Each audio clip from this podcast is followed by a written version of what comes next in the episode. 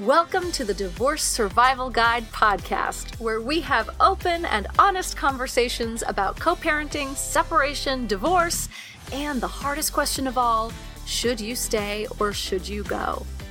I'm Kate Anthony, your divorce survival guide, and I'm here to help you navigate some of the roughest waters you've ever swum in and answer some of your toughest questions. I've been to hell and back and now it's my mission in life to help you get to the other side of this process with your sanity and your heart intact.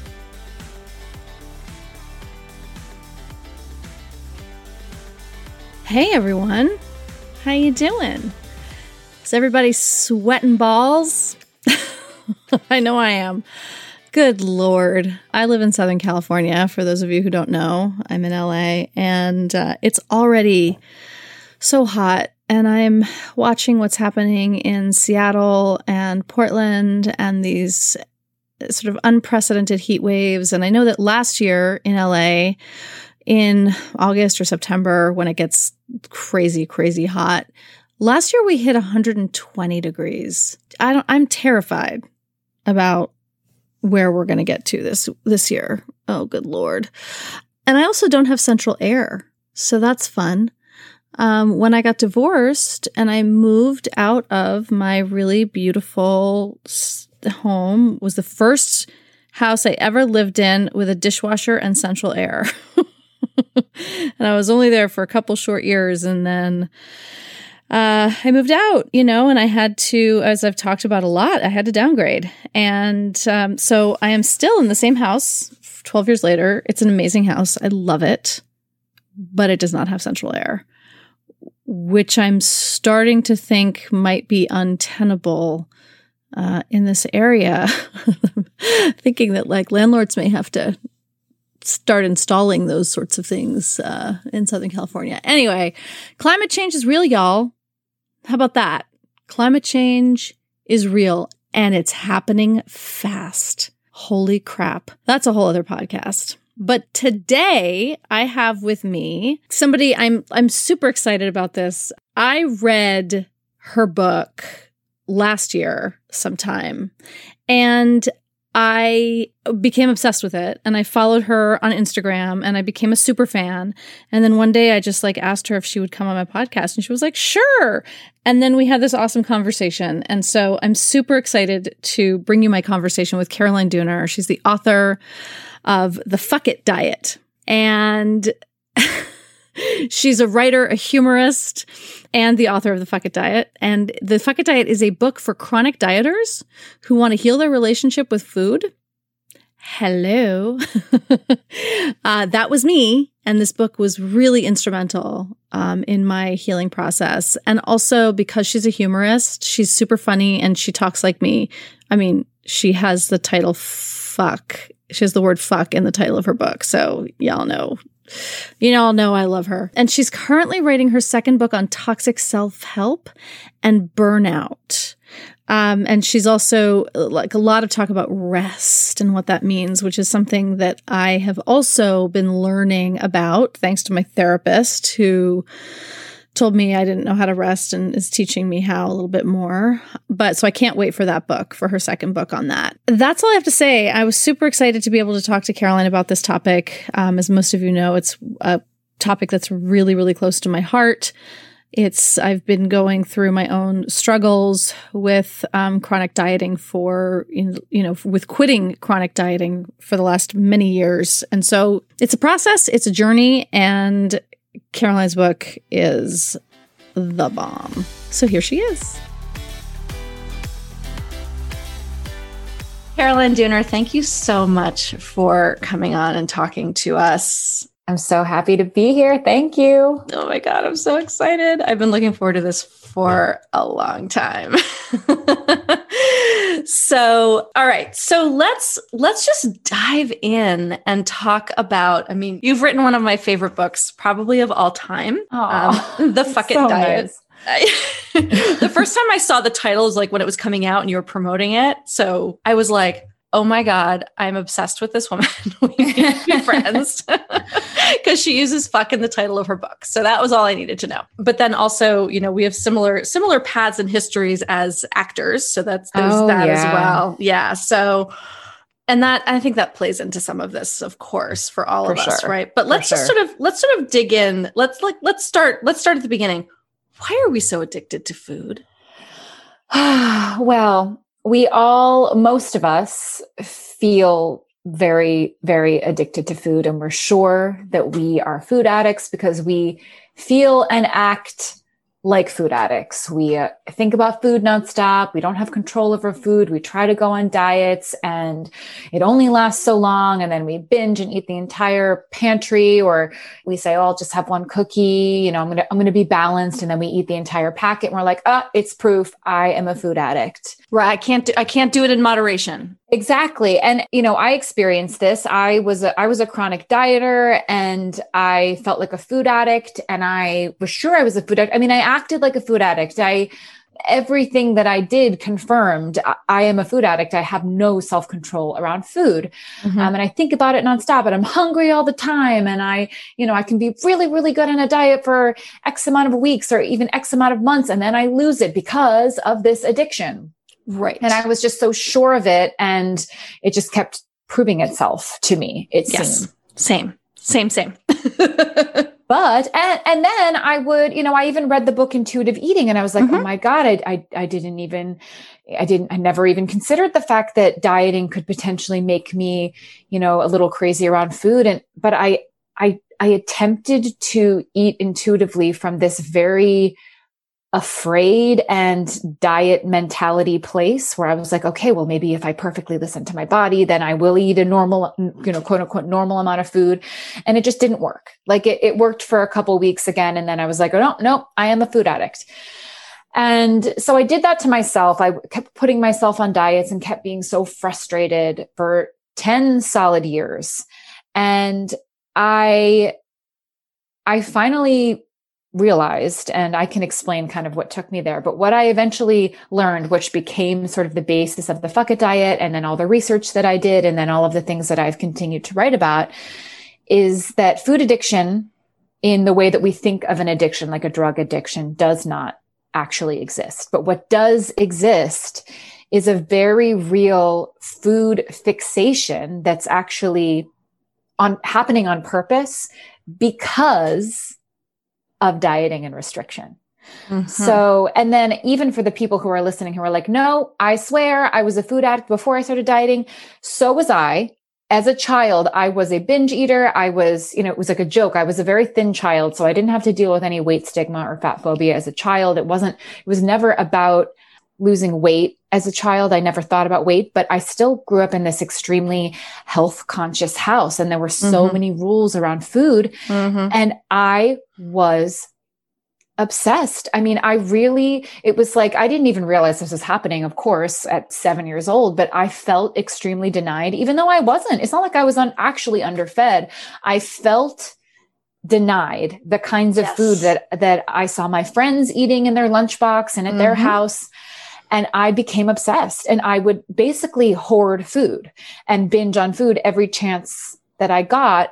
And then it only got worse and worse and worse and worse once I was a teenager and I started dieting. Mm-hmm. So really this kind of condition that we're all put in in our culture where we all feel this kind of constant guilt around food and this constant dialogue of, oh, well, you know, even if we're not on a formal diet, that constant dialogue of, well, I really shouldn't be eating this. And maybe, you know, I'll eat it today, but I, I definitely won't eat it for the rest of the month. And, you know, I'll, you know, I'm going to really be good tomorrow and I'm going to blah, blah, blah. And mm, all of that stuff is like our bodies and our brains are not separate like this this very very primal some people call it the the famine response some people call mm-hmm. it well that's really what it is it's a famine response and what's happening when we actually physically restrict, like when we really put ourselves on a diet, that's like actually physically restricting calories or carbs or whatever, that will jog it. And if anyone's been on a lot of diets, they may notice that in the beginning, or they may have noticed that in, you know, the first couple of diets they went on were actually a lot easier. Like it actually was more quote unquote successful, maybe for yeah. a longer amount of time.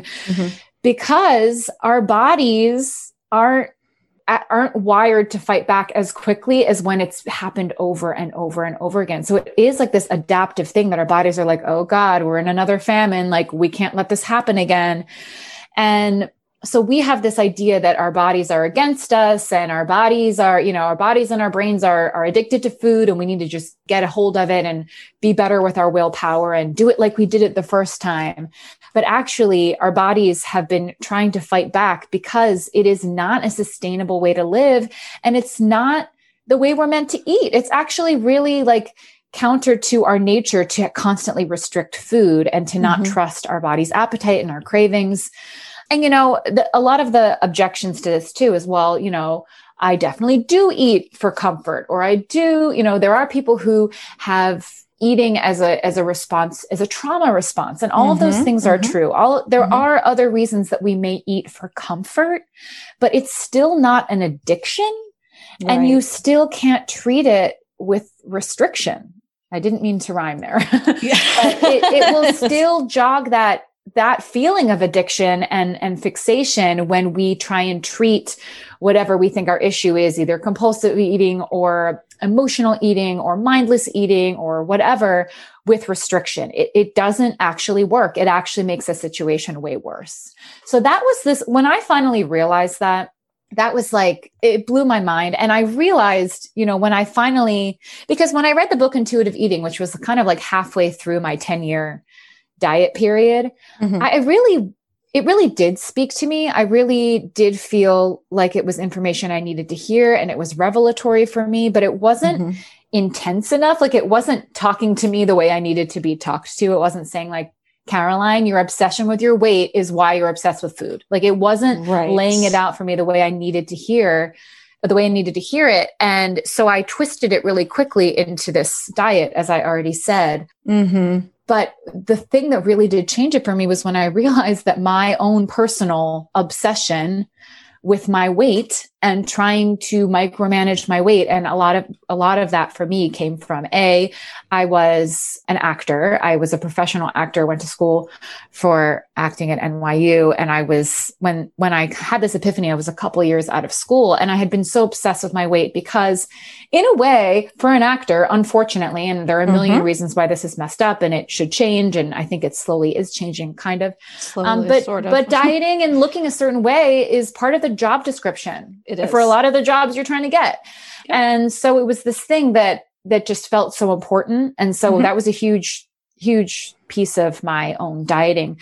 I also was, I was diagnosed with PCOS when I was a teenager, which actually is the thing that started my dieting. And so there was this other piece for me where I was like, oh, I have to diet. I have to be obsessed with my weight. I, you know, maybe if I can become really thin like I was as a child, I won't have these problems that developed when I went through puberty. Like it was a little right. bit backwards, but it also was kind of the stuff that the doctors were telling me. well, that's me. what oh, they tell oh, you. Right. Yeah. Absolutely. That's that's what that that's what doctors are constantly telling you, especially with PCOS, right? Yeah. It's all yeah. about food and, and, diet and weight loss and all that stuff. And meanwhile, I mean, this was it was never presented to me ever. And for most people who have PCOS, weight cycling, well, when you go on a diet, one of the it's almost certain that it will cause weight cycling because let's break that down for a second yeah. because i think i mean if we start from the beginning right mm-hmm. about like do diets work so, you know what I want to do? I want to pull up this really great quote if I can find it. But, you know, I was just writing my second book, which is also a lot about this, but more from my own personal story. Mm-hmm. And I was looking, it was like, okay, I have to, my brain is not great with retaining the research. I like do the research. Oh my God, me neither. I write it down. yep. And then when I'm asked to actually like talk about it, I'm like, oh God. So in writing the second book, I was like, God, I have to do the research all over again because mm-hmm. I need to like make sure I cite everything again. And there was this from one of the studies that was done, I think in the, you know, maybe 2005. Mm-hmm. I'm still looking for it here, but it said it's not a matter of whether you will gain weight back on a diet it's just a matter of when. Yeah. And and how much and whether you're going to gain it all back or whether you're going to gain back more. Right. So what they have found and a lot of the when people are do this quote unquote studies on a diet, oh, it's proven ineffective. Yeah, it's proven for six weeks. That's like the exactly. standard. Mm-hmm. And then mm-hmm. when you go past that, yes, of course, people can keep up off weight longer than that. And the other thing that's important to say is a lot of people who do truly keep weight off for the rest of their lives, not everyone, you know, there are people who really do tweak their habits and they're not doing it from this super diet mindset. And it is actually a version of intuitive eating. And, you know, there are people who do that, right? Mm-hmm, who are like, mm-hmm. well, I lost weight and I kept it off. And I, you know, that, that's fine. That's, that's great. If you're, if you're enjoying your life and having a great time with the way you eat, I would never, ever try and tell you to stop, right? Mm-hmm. But the people that I'm trying to talk to are the people who are really struggling with this. And it's a lot of people. Yeah. It's a lot of people. And what I what I was trying to say is a lot of the people who do lose weight and keep it off for many many years, a lot of those people and in some ways I was one of them for a while have disordered eating and struggle right. with it and are stressed over it and are thinking about it too often They're and counting every calorie every single day. yes and and in that time you know they may be thinking you know this is great this has really worked for me look and not really maybe they haven't hit that point where they are like, okay, this is actually taking up way too much of my mental and physical energy. Mm-hmm, mm-hmm, mm-hmm. Yeah. Okay, so this is, I just found it. It says losses are not maintained. This is from a study in 2007 um, by Traci Mann and other people. Losses are not maintained, as noted in one review. It is only the rate of weight regain, not the fact of rate, weight regain that appears open to debate. Hmm. So, and this has been found over. I mean, I have a list of studies in front of me. Sure. Uh, one of the strongest predictors for weight gain is dieting, regardless of the actual body weight of the dieter. So this this idea that we have to diet because we're gaining weight and we keep gaining weight, we don't realize that as a part of our survival response, we our bodies will actually purposely a force us to feel addicted to food, that food addiction we were talking about earlier, mm-hmm. that's actually a fixation caused by raised hunger hormones when you aren't, you know, when you're chronically under eating or chronically having yourself go back on diets. Our bodies want us to gain weight and then gain more weight than we have forced ourselves to lose and then and then keep ourselves there because it's protective.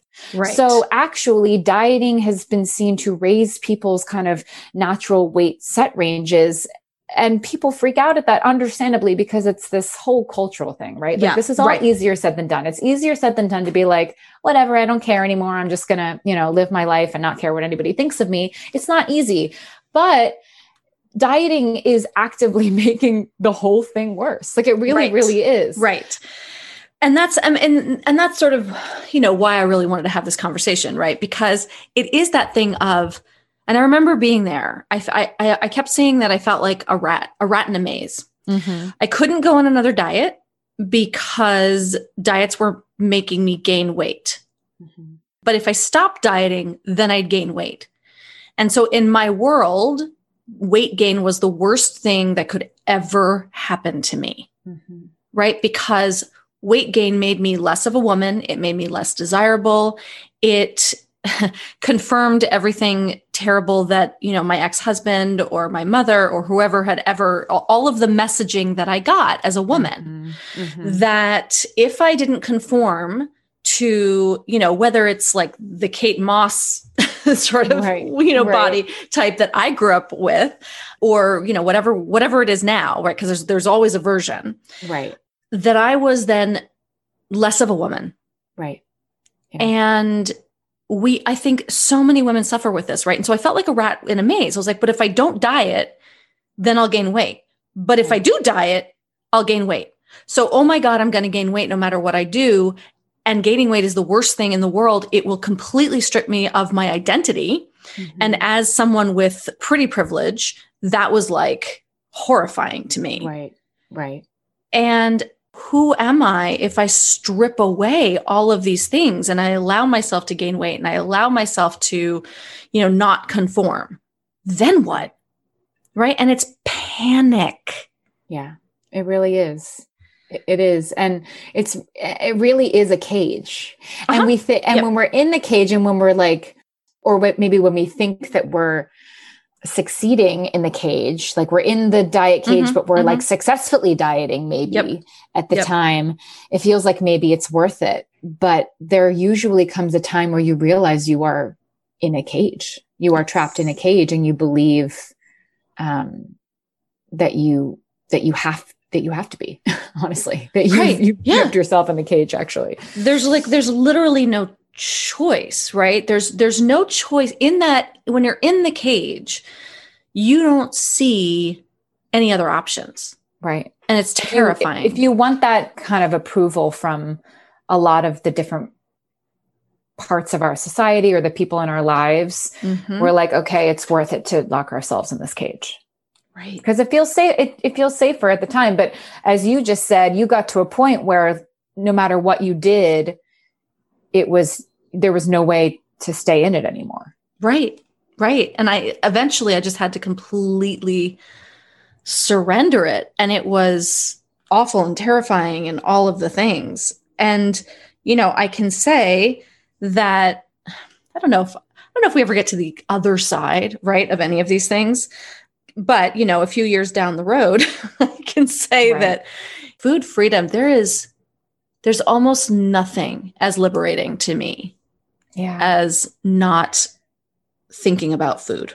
Yeah. And, you know, it's so, here's another piece of it that we haven't even really touched on yet, but restricting our food is actually really bad for our mental health. It, it can Right. really make us very, very anxious and not, not even just the anxiety over the situation we're in, but actually chemically Mm. anxious, depressed, exhausted.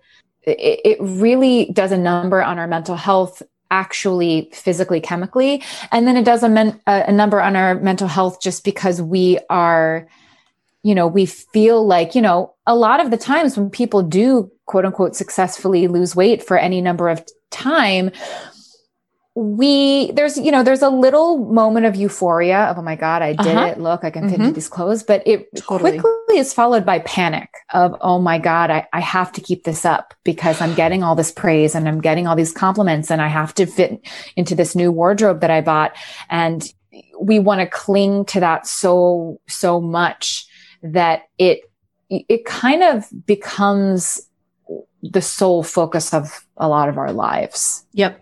And is it really worth it? I mean, sometimes it feels that way when you're in it, but it, it really isn't. Like it really does a number on you in so many ways. yeah. I remember I did um I did an infomercial for a an exercise machine, a very famous exercise machine. Oh, wow. um that I may or may not be able to name. I have no idea, so I'm just not going to. there's a commercial out there with my with my face in it but and the the dirty secret what and i don't know how they get away with this and maybe you can tell me. I literally don't know how they get away with this right? The commercial says like we just worked out on this machine for 15 minutes a day and we mm. lost 30 pounds. And like by the way no we fucking didn't right. right? They Right. put us on a highly restricted. Cal- I got free food for 10 weeks, which was awesome. I was so stoked. I got free food for 10 weeks. It was wow. 1200 calories a day and I thought I was going to die. My period stopped. I developed Yeah. eczema all over my body. I was I was a complete mess. Mhm. And then they put us on the machine for, I think it was like 45 minutes, three days a week. And then we trained hardcore doing strength training and weight training with like personal trainers for the another three days a week. So I so wonder how they get away with that. I wonder if there's like fine print that says like, you know, with just 15 minutes a day plus plus quote proper nutrition, right? Like and like and yeah. uh, and an active lifestyle or something. Oh, Like, I, I wonder. Right? They get they they're they're literally lying and it happens all the time. And you know I, when i finished that i was like this is my ideal body. I finally hit my goal right? And again yes that panic of like wait but now they take the now they're taking the food away. Mhm. and i didn't care that my period stopped that i had eczema. I, like i was like whatever i'm hot. Right, right, right? right, right. But now I have to personal I have to continue to personally train, you know, do personal training three to three, six times a week. I have to continue to eat this tiny amount of food every single day, which isn't every, enough, by the way. Which everyone. is not enough.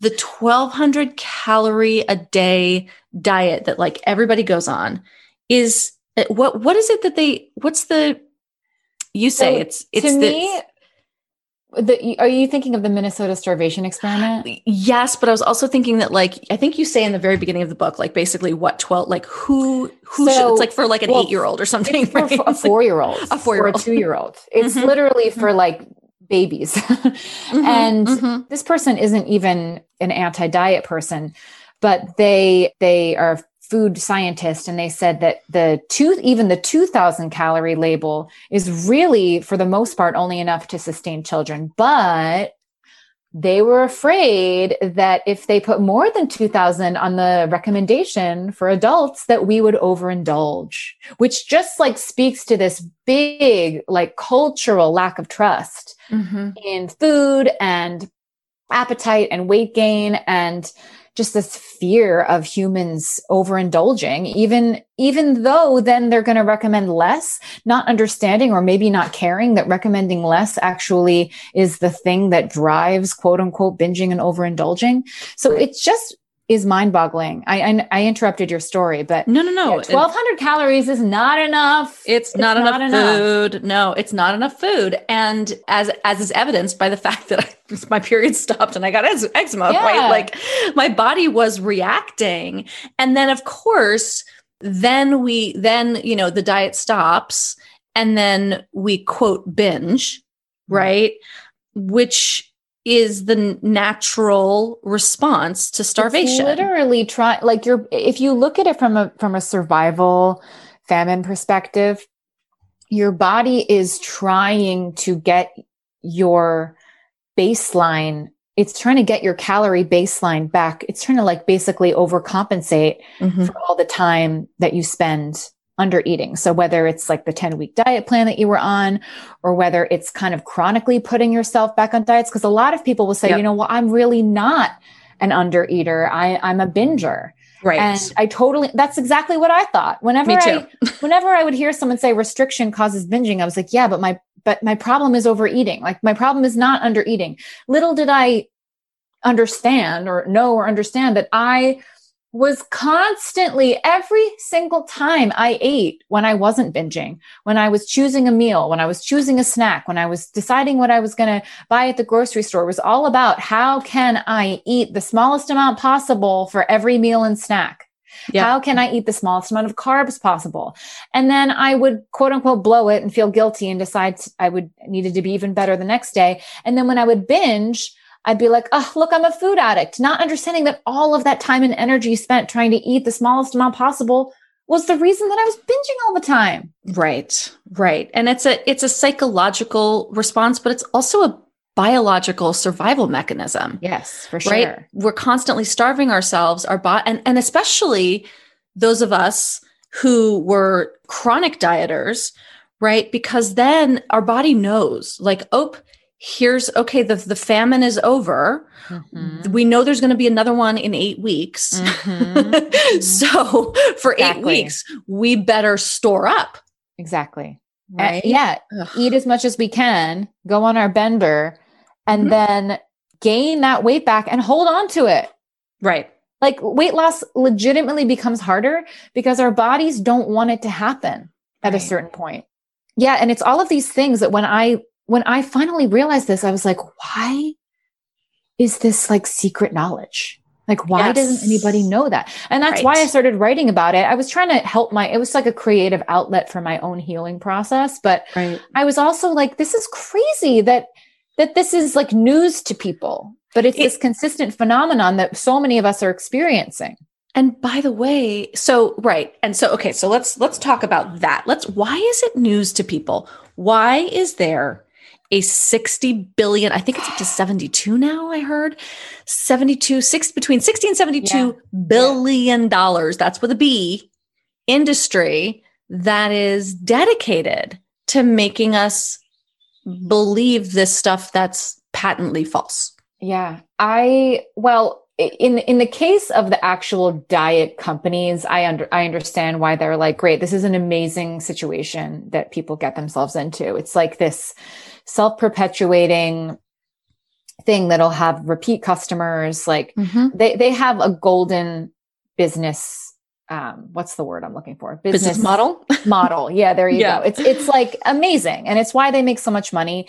It doesn't work consistently. We all believe it's this. So the the biggest problem, in my opinion, is that it's become this like cultural myth. It's like right, you know. And I actually spent a lot of time in this my second book, especially, which is not out yet, but I'm I just kind of finished working on it. It's going to okay. be out next year. But I and I talk about it in the Fuck It Diet as well. But I spent even more time in the 2nd mm-hmm. book trying to compare the mentality around this cultural obsession with thinness to yeah. kind of like a cult mentality. Uh-huh. It's like when people tell you all of the reasons that it's actually not true and actually not that healthy and actually problematic and all of these other things that kind of combat this brainwashing, this cultural conditioning that we all have. And I mean, not just us actresses, you know, it's, it's right. literally embedded into the medical industry and, and medical right. community as well and medical school and big pharma and all of this. Like it is our, it's a big brainwashing. And I believe that there are a lot of doctors and people who work in quote unquote obesity that really genuinely believe that they are doing important work and helping people. Mm-hmm. And so, you know, I don't want to go out there and say that these people are terrible people. I don't think that at all, but it, it is this like, it's this really bizarre cultural obsession. Yeah. And when we hear, I was trying to say, a minute ago that when we hear all of the things that kind of disproves what we all assume to be true, we can't handle it. Like it's that, and that's the cult piece of it of like, no, no, that doesn't like, that doesn't jive with the way, you know, the way right, of, right. of righteousness and purity and health and responsibility. Like that, that's wrong. That's irresponsible. And it's so, it's, it's so much bigger yeah. than than it may even seem. Like it is it is ingrained in our psyches. And it's it's a problem. Like it really is but it's the yeah. reason that we that we you know that so many people the first thing that they try is weight loss because we all just assume that that is the important healthy responsible good thing to do. And it's really usually only the people who fail so miserably and get so miserable from doing it that are like wait is this really like, is this really the way that it's supposed to be? Right. Is this really making me happy? Right. Because that's the myth. The myth mm. is like you get thin and then you'll be happy. Yeah. Exactly. And I, and I think that that's, it becomes so miserable.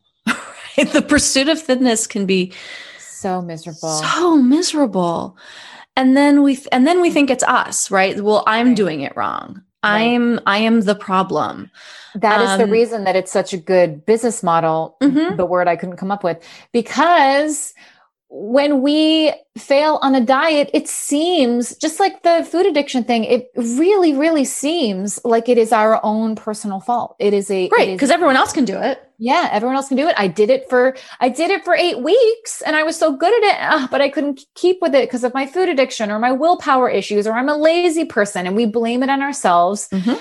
Diets blame it on us too. Oh, you just oh yeah and willpower. And so we willpower. you just don't have the but we just you just don't have the willpower. Exactly. Instead of oh, your entire body and being and mind is actually wired against this thing that actually isn't that good for you, which we haven't even really gotten into why it's genuinely not good for you. Like it's okay, not good for us. Right. So let's let's talk about that. Let's talk about why it's not good for us. So one of the huge myths is that the healthiest way to live is to constantly micromanage the food that you eat and constantly micromanage your weight and try and get your, you know, that everybody would be healthier if they were all the exact same small, lean size. And it's, that's ignoring a lot of things. And one of the biggest things that it's ignoring is body diversity, which mm. genuinely, genuinely exists. it's uh, a thing. It's a thing. Diff- and it's very our body sizes our are very very genetic i saw something the other day that said 70% of our body size is is dictated by genetics. Mm. And yes, habits will habits and then maybe chronic dieting and chronic binging because of the chronic dieting will also maybe change your weight and change mm-hmm. your weight set point. But so much of where we start off and where our bodies actually just want to comfortably and, and healthfully rest is genetic. And some people are in naturally thinner bodies and that is where their bodies will be healthiest. And some people are in naturally bigger bodies and that is where their bodies will be healthiest. And those people are constantly told that they need to try and starve themselves into smaller bodies with the promise that they'll be healthier, but often they become less healthy. It, like you said, it can take away your period. It can ruin your hormones. It will, and as I said earlier, it always, you know, that the the proof that they have from the mm-hmm. studies, the mm-hmm. actual studies that they do that are long term and not just six weeks long, that there's always the weight regain. So what they have seen is that dieting causes weight gain and then weight cycling because in our culture we are encouraged then to go on another diet so it's this mm-hmm. up and down and up and down and up and down and what they have seen is that weight cycling going up and down and up and down and up and down from dieting is one of the worst things we can do for our health. It raises inflammation. It worsens insulin resistance. It, it is one of the main causes of insulin resistance, which is the other thing that's so frustrating with the fact that I was told to diet as a teenager for PCOS, where insulin resistance is one of the big things. Mm. Assumption is, oh, just eat really well and exercise every day and you'll get rid of your insulin resistance instead of the reality, which is you're going to lose weight. You're going to gain it back you're going to try to lose weight again. You're going to do this for years or decades of your life, and it's going to worsen your fucking health. You it's going to worsen your insulin resistance. Exactly, exactly. So, and there's there are all of these things too. Like if you've ever heard of the obesity paradox, quote unquote, you know, there are a lot of people who actually are invested in intuitive eating and anti-diet health that are that work with eating disorders and actually are looking at the data and they're like, they call it a paradox because it is counter to what we believe about weight and higher weights and weight gain. But the obesity paradox is not a paradox at all. It's just this shocking thing that they find that people in the overweight BMI category and even the obesity category have better health outcomes, longer lifespans than people in the normal BMI category, and that they have better protection from certain heart conditions and this and that, all of these things that we think would be the opposite. And then when Ugh. they find it in the research, they're like, oh, that's a paradox because obesity is, and, you know, being quote unquote overweight is always inherently bad, right? So this must be a paradox instead of seeing, okay, maybe your initial belief yes. was flawed, yes. was actually anti-scientific. And and of course, you know, then people people will always come back and say, "Well, are you really saying that obesity is healthy?" There are so many things that go into health. One of the other things that we haven't talked about either is what a negative how hard it is on your health to constantly be in a state of stress, mm-hmm, mm-hmm. constantly mm-hmm. be in a state of guilt and mm-hmm. constantly being in a state of putting yourself on diets and weight, weight cycling and being stressed when you go to the doctor and having them just totally focus on your weight and say, Oh God, well, you gained some weight or, Oh, you really haven't been working on your weight. The actual effects of what they call weight stigma affects our health, affects fat people's health arguably worse than any weight gain or actual weight itself. So people have said a lot of the quote unquote negative effects of obesity can actually be attributed to weight stigma. People who are open to actually seeing this quote unquote paradox and understanding mm-hmm. that it's not a paradox mm-hmm and who have studied weight stigma from a neutral perspective, not from a how can we still force people to lose weight because that's just what we assume is best for people, mm-hmm. have seen that the quote unquote ill effects of being a higher weight can almost all be attributed to weight stigma. Mm-hmm, mm-hmm. The stress, the, the stress, stress of fat stress. phobia, yes. of of the way that people treat you, not yes. not the fact that you're overweight quote yeah. overweight right but the way that society makes you feel about it yeah and this is this is not just all kinds of stigma can do this. And there was mm-hmm, even a mm-hmm. study that showed that, you know, even just per- perceived discrimination mm. can raise blood pressure, can cause that kind of chronic stress that does affect your health, that affects your immunity, it, it affects your insulin resistance, it, it affects your body. So, so this piece of stress in our health that, you know, we like casually talk about it, but I don't think we understand as a culture how much of an impact it has mm-hmm, mm-hmm. on our health. Right. So, so let's talk about what this kind of has to do with, I mean, from, from my perspective, right, what this has to do, and, and I think yours too, what this has to do with feminism, right? Mm. There's, there's something to me about this entire conversation that is really important because it is an entire system that's been created to, among many others, to have women not listen to themselves. Mm-hmm. Yes. Right? Yes. So it feels to me like it's it's it's a huge part of the it's like a huge foundational brick yeah. in the patriarchal structures that we've erected over time that are, you know, it's just another way, right? But it's a huge, I think it's a foundational brick in this way in which we teach women that their intuition about themselves, their knowing, their mm-hmm. their appetite is too much. Right. Their bodies are too much. It really, I mean, it is, it is a cage. It is a, mm-hmm. a cage. It is, it is a cage of our own beliefs that mm-hmm. we are not worthy as yeah. women mm-hmm. of love or success or happiness or health if we do not look a certain way and have constant control over our bodies and our appetites and our desires. Yes. And yes, I mean, I, it, it is worth saying, you know, I think more and more men are kind of getting disordered eating. Mm-hmm. And it's almost like a, a fallout of a little bit more equality. yeah. Welcome to the club, boys. However, I would say still culturally, men are considered men if they are not super ripped. Women are mm-hmm. definitely treated very differently when mm-hmm. they don't fit into the little, frail, thin woman mold.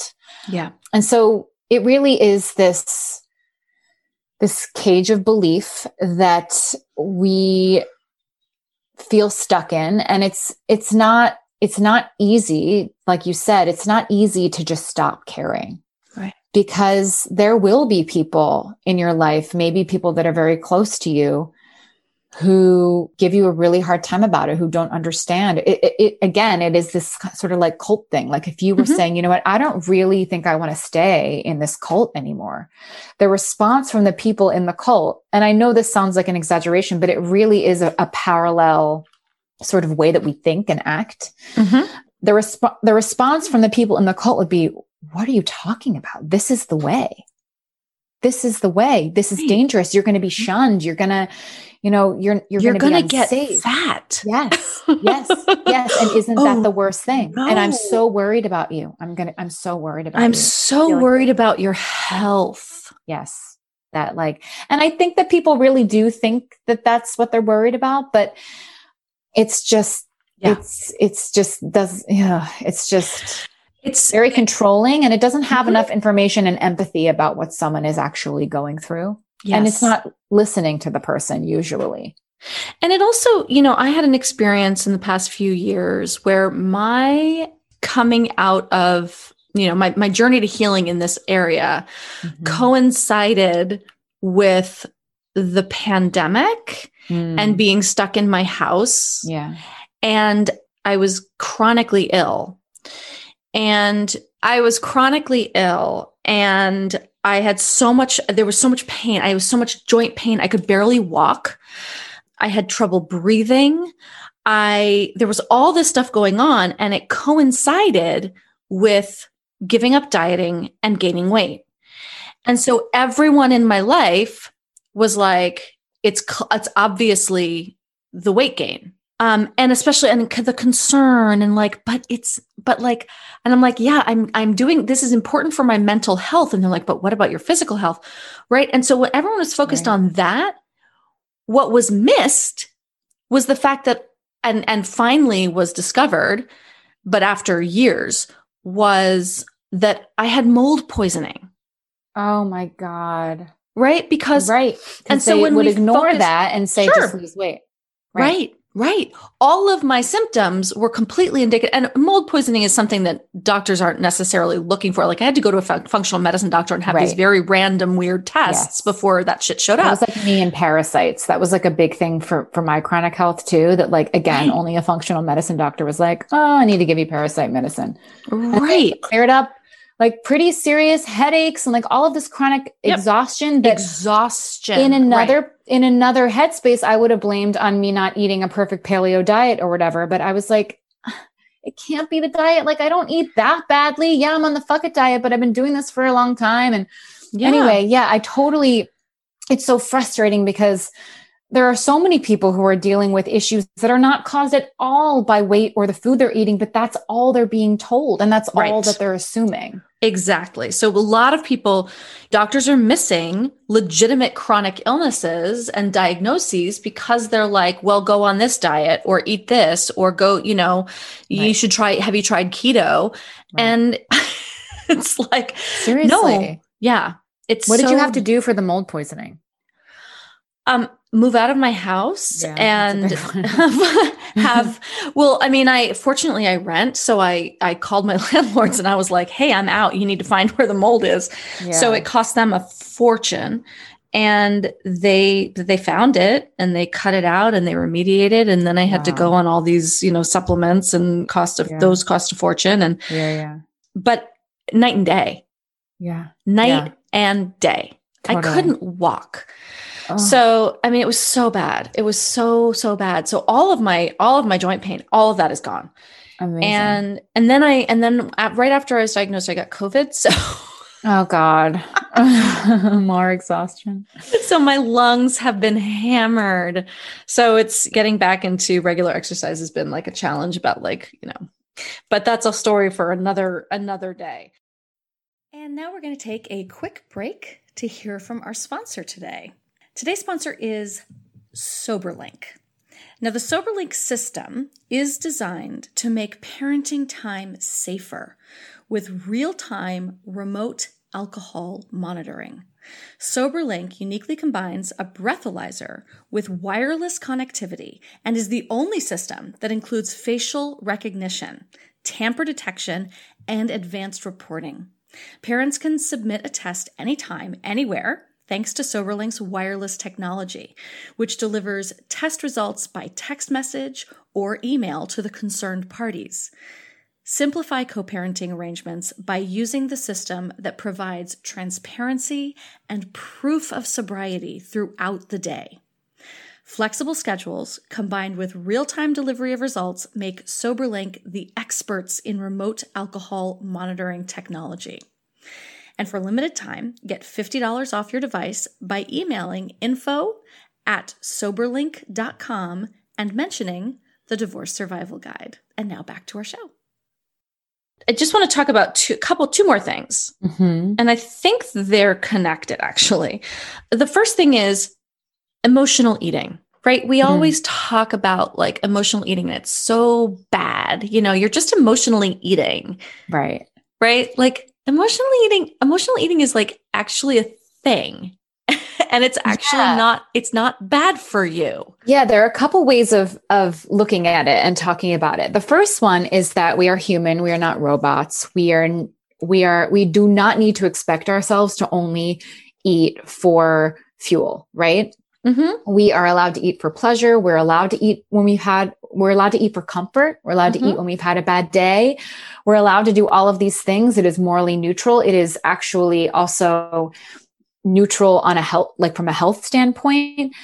So emotional eating is not inherently bad. So that's the first thing. But the other thing is when we have, well, okay. So when we are dieters, when we're in that kind of chronic state of food fixation, we are more wired to seek out food for comfort. So it actually, so food and emotional eating actually becomes a quote unquote better drug or more of an effective kind of mood stabilizer. We're mm. actually like, we're more rewarded in our brains chemically for eating when we're chronic dieters and when foods are out of are restricted or forbidden.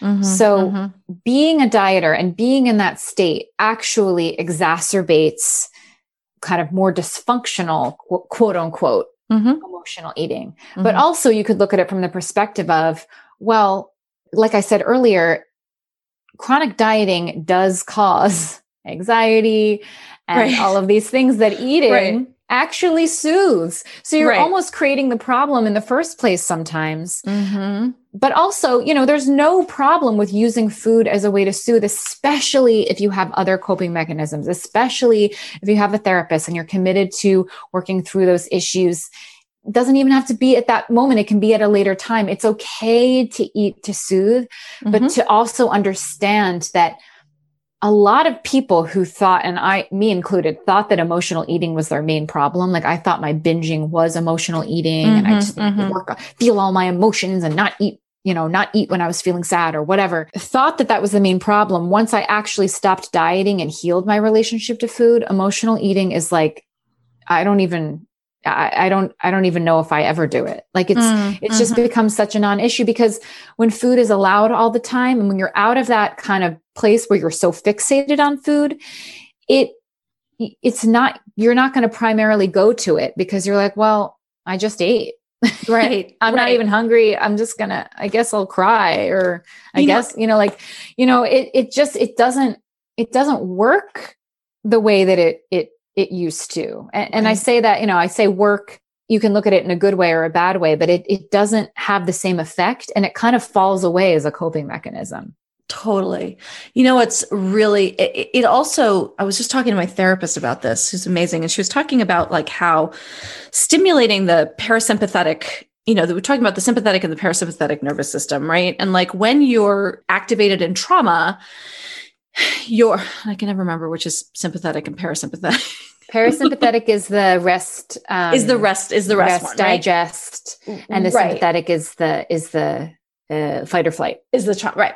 And so when you are when you go to emotionally eat, you're actually stimulating the mm-hmm. rest digest. Yes. Yes. Which is actually, it is literally physiologically soothing you yes. and taking you out yes. of, of a trauma response. Mm-hmm. So it's not, so emotional eating is like, not only is it legitimate or whatever, or it could be, you know, a response to dieting and all of that, but also it could be exactly what you fucking need. Exactly. Exactly.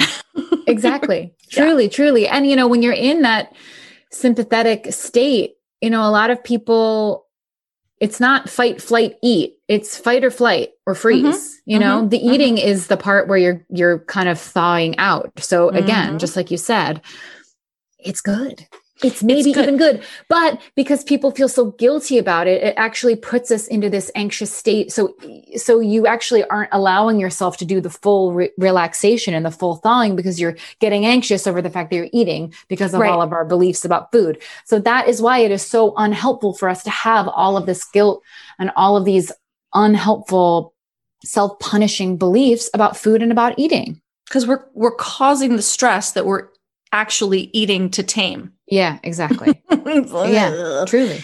So, okay. So the, last thing I want to talk to you about, uh, or want to ask you about is I want to ask you about like 17,000 more things. I feel like there's so many things we didn't talk about, but you are, you are writing another book. Your new book mm-hmm. that's coming out next year is about rest. It and is. I think that this is like we're in the perfect segue yeah. to rest. And one of the exercises that you give in the book that of course I conveniently completely forgot about and then I when I was reviewing the book before this episode I was like oh that you tell us readers to lie down for 10 minutes every single day. Uh-huh. I mean, it sounds like the most simple thing in the world, But I know people are very resistant. 10 minutes of rest without your phone, with no distraction, just literally lie down on the fucking floor Uh-huh. for 10 minutes.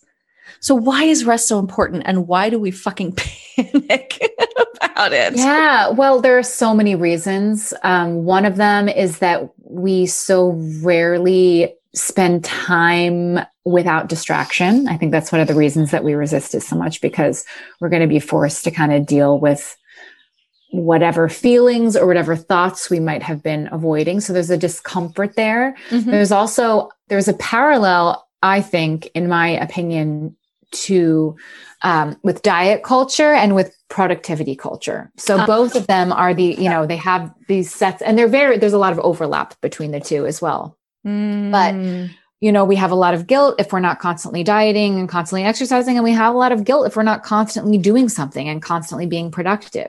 We don't really think we deserve to or we don't think we deserve or or have time for or can afford to just take a moment and breathe and just be and our resistance to that i i think i think it's half symbolic and half very practical. It can keep us really stuck. It can keep us stuck in a fight or flight place. It can keep us stuck in distraction. It can and it can a lot of us are really really tired and burnt out. Mhm. and sometimes we don't even feel how tired we are until we start to allow ourselves to do less. And then it's like your body, it's sort of like the same thing with what, with the refeeding process, which we didn't even talk about, but oh, God. Yeah, it's fine. I mean, people can learn for themselves. but you know, often when you stop dieting and try and listen to your body, there's a there's a very significant period of very extreme hunger.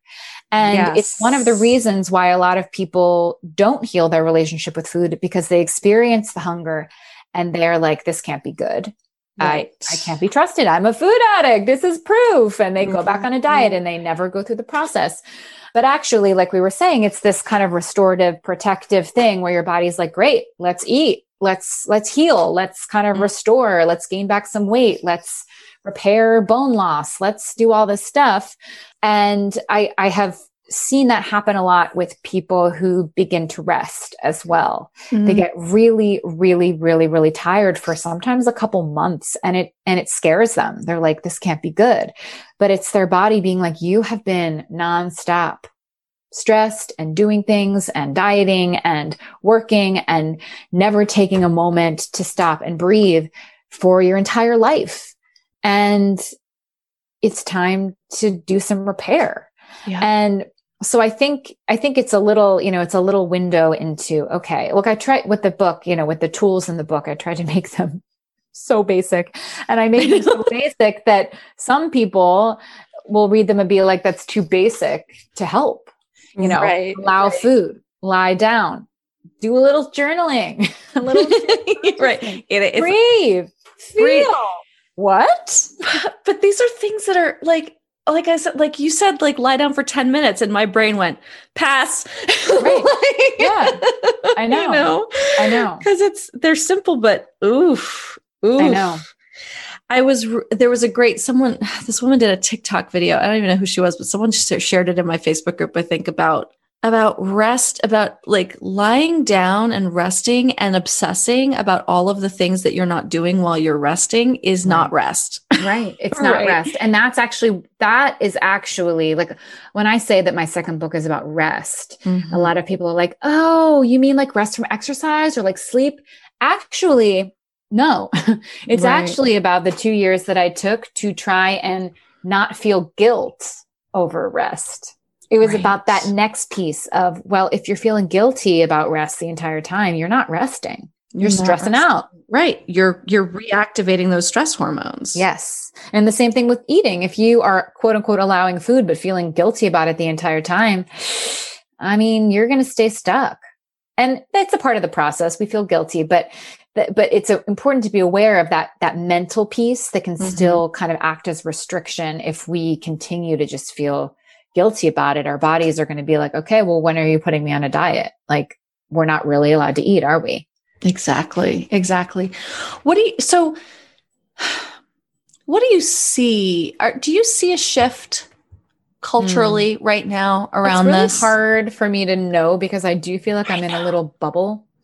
especially online. It's really like, hard, right? Yeah, I really feel like I've surrounded myself and I with and I follow all of these people who are like-minded and they're doctors and psychologists and dietitians and clinicians that that get it and are trying yes. to communicate similar things. So I'm like, wow, what an amazing world.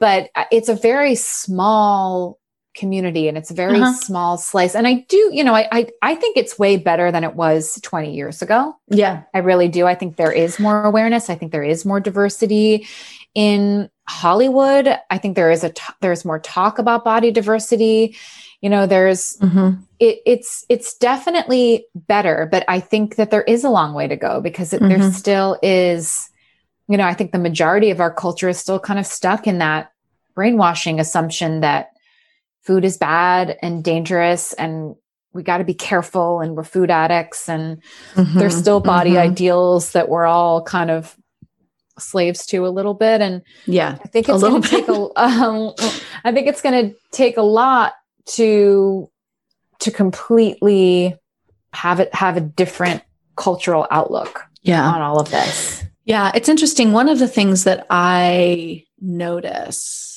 because I'm I'm sort of similar to you. Like I don't follow anyone who doesn't have this mindset. And if they and if they and if they sort of post things about dieting, whatever, it's a quick unfollow for me. So it so I also feel like I'm in a little bit of a bubble. But I also look at something like Peloton mm-hmm. right? Which, because the fitness industry is such a, so caught up in all of this, right? Mm-hmm. And they don't, they don't talk about it. They don't talk about diet. Like I've never heard a single teacher, Peloton teacher talk about diet. You know, you've got there's body there is body diversity on their tr- and I started thinking about that and realizing like, oh, okay, this is that's great. Yeah, it's. I mean, it is interesting. There's, you know, I'm one sure of, that there's someone who's aware of it there, and maybe there. Yes, they you know, are. For better or for worse, it's it's it's a little trendy right now. Mm-hmm, like that mm-hmm. was one of the things when I was selling my book to publishers. I was like, look, you know, I believe in this 100, percent but it's also a trend. Mm-hmm. Body positivity is a trend. Like yep. you know, you have to you have to make them convinced that it's actually something right. that is that is wanted and is going to sell. But right you know, I, I, think that there is a good side to it being a trend. There's also a bad side where it can be kind of superficial and not actually understanding the full scope of it. But the fact that it's a trend, you know, and maybe they're a little bit afraid to get backlash and to, to be quote unquote canceled, which I am not about cancel culture at all. but if that's neither. part of their, you know, they probably, that it probably is the reason that they mm-hmm. are doing that. And I think their CEO is really, we're kind of getting off topic, but like, you know, he has sent out massive emails about Black Lives Matter and like cultural, like cultural things that, yeah, that if they're really tapped matter. into, you know, because yeah, if they're tapped into that kind of world, yeah. then that makes sense to me that they have their pulse on, okay, we can't, we have to be inclusive here. Mm-hmm. They we are. Can't, yeah. We can't make this be some elitist thing. And they have gotten a lot of pushback. I think maybe that is even part of it for being this extremely expensive yes. thing that no one can mm-hmm. afford. So maybe mm-hmm. they were mm-hmm. like, you know what? Well, in the service that we provide, I don't know what it's called because I don't have it, but mm-hmm. all their streaming stuff, maybe right. they're just aware of that. And I think that yeah. that's, I see that's the thing that I see shifting a little bit that would never yeah. have existed 15 years ago. Exactly. Exactly. And what I and what I look at is is is the the pro, like just how popular Peloton is. Right. And I really think it's because consciously or unconsciously, we are craving mm-hmm. moving away from this. Yeah. Like you you great. do a class that's not about like burn off that muffin you ate or like, you know, and right. and people people love it. They feel safe. Frankly, yeah. they feel safe. That is what people, and that is the, that was another big thing. I mean, there are a million things we didn't touch on because it's impossible to get into everything in a one hour conversation. But one of the other big things, like there's all this gatekeeping for fitness where it's like, yeah, you know, you feel shamed out of it if you don't already fit into the whatever, or if you're going to be triggered and re-triggered by the person talking about burning and sculpting and blah, blah, blah, blah. Mm-hmm. Like we, it is better for us to engage in movement, which is really good for us when we are uh-huh. fed and rested, to engage in movement for the sake of feeling better, feeling stronger, pumping our blood, breathing deeply, like all of these things. It's, it's good for us on so many levels, but focusing on the way we look actually distracts from making sure that we're doing it in a way that feels good, where we're listening to our body, where we're, where we're taking yeah. the days of rest when we need it, you know? Well, and that's what I was going to say. Like you don't, you can't know that it feels good if you're so disconnected from your body because yeah. you've been, you know, starving it or not listening to it or shoving away your like all of your cues, right? Like when you're so disconnected from yourself, you don't even know what feels good, let alone yeah. what feels bad. yeah. Know? And I will say, I mean, before when I was dieting, exercise was fucking torture. torture. It was so hard because I was so hungry and chronically mm-hmm. underfed. When I started eating more, exercise was like, oh, well, this right. isn't that bad. right, right, exactly. I don't feel like I'm going to die. Yes. Um, that was a that was something that I know when I noticed that I was like, wow, okay, so it doesn't have to feel like I'm going to just pass out all the time. That's right. Nice. Yeah, when I was doing that infomercial, the all of that working out was was torturous. I I yeah. wanted I almost passed yeah. out every day because I didn't yeah. I didn't have the energy. Literally and didn't have calories and, and are energy. Like, yes. And it's our bodies literally being like, don't do this. It's yeah. Like, we don't have it in us to do right. this right now. Totally. And we just, we just think it's, we're weak. As we said, we could, there's so much more that there's so much more to cover, but the bottom line, I would say is to everybody is go buy Caroline's book the fuck it diet. It's there's actually more in it than what we talked about. There's so much more. there's so much more. Um, Caroline, thank you so much. Oh, you're so welcome. This was so fun. Oh, where can people find you? You can find me if you're on Instagram. I am on Instagram way too much at the fuck it diet. I don't think it's too much. I love it. neither do I, but some people would, would, would say that it is too much. and it might be too much. But you can also, if you're not on Instagram, you can go to thefuckitdiet.com. You can read the beginning of the book from there to see if you jive with the writing style and the beginning of the book. I have a podcast that's on hiatus right now, but there's a lot to listen to. You can read lots of stuff on my website. I have a blog that goes back to 2012 when I started writing about this. And yeah, if you want to read the book, you can find it anywhere books are sold. It's called The Fuck It Diet. And that's amazing. And do you have a title for your new one? Yes, it's going to be called Tired as Fuck. this is why I love you. it was going to be called Two Years of Rest. That's what we sold it as. But uh, as I kept writing it, I was like, it's not really about the two years of rest. It's like kind of about the exhaustion and all of our cultural exhaustion and things that exhaust us, and then the two years of rest. So I was like, it needs to be called something else. But it's so perfect it's so perfect. Because by the way i know like 7000 women who will buy a book called tired as yes i'm so glad. I know i hope i hope we're all so, tired as fuck exactly. Tired as fuck oh my god. All right caroline thank you so much for coming on and talking about thank this. you so much for having me. It was great. It was a great time. Awesome. Thanks for tuning in to another episode of the divorce survival guide podcast if you like what you hear, head on over to Apple Podcasts or wherever you listen in and leave me a review. And don't forget to follow me on Instagram at The Divorce Survival Guide.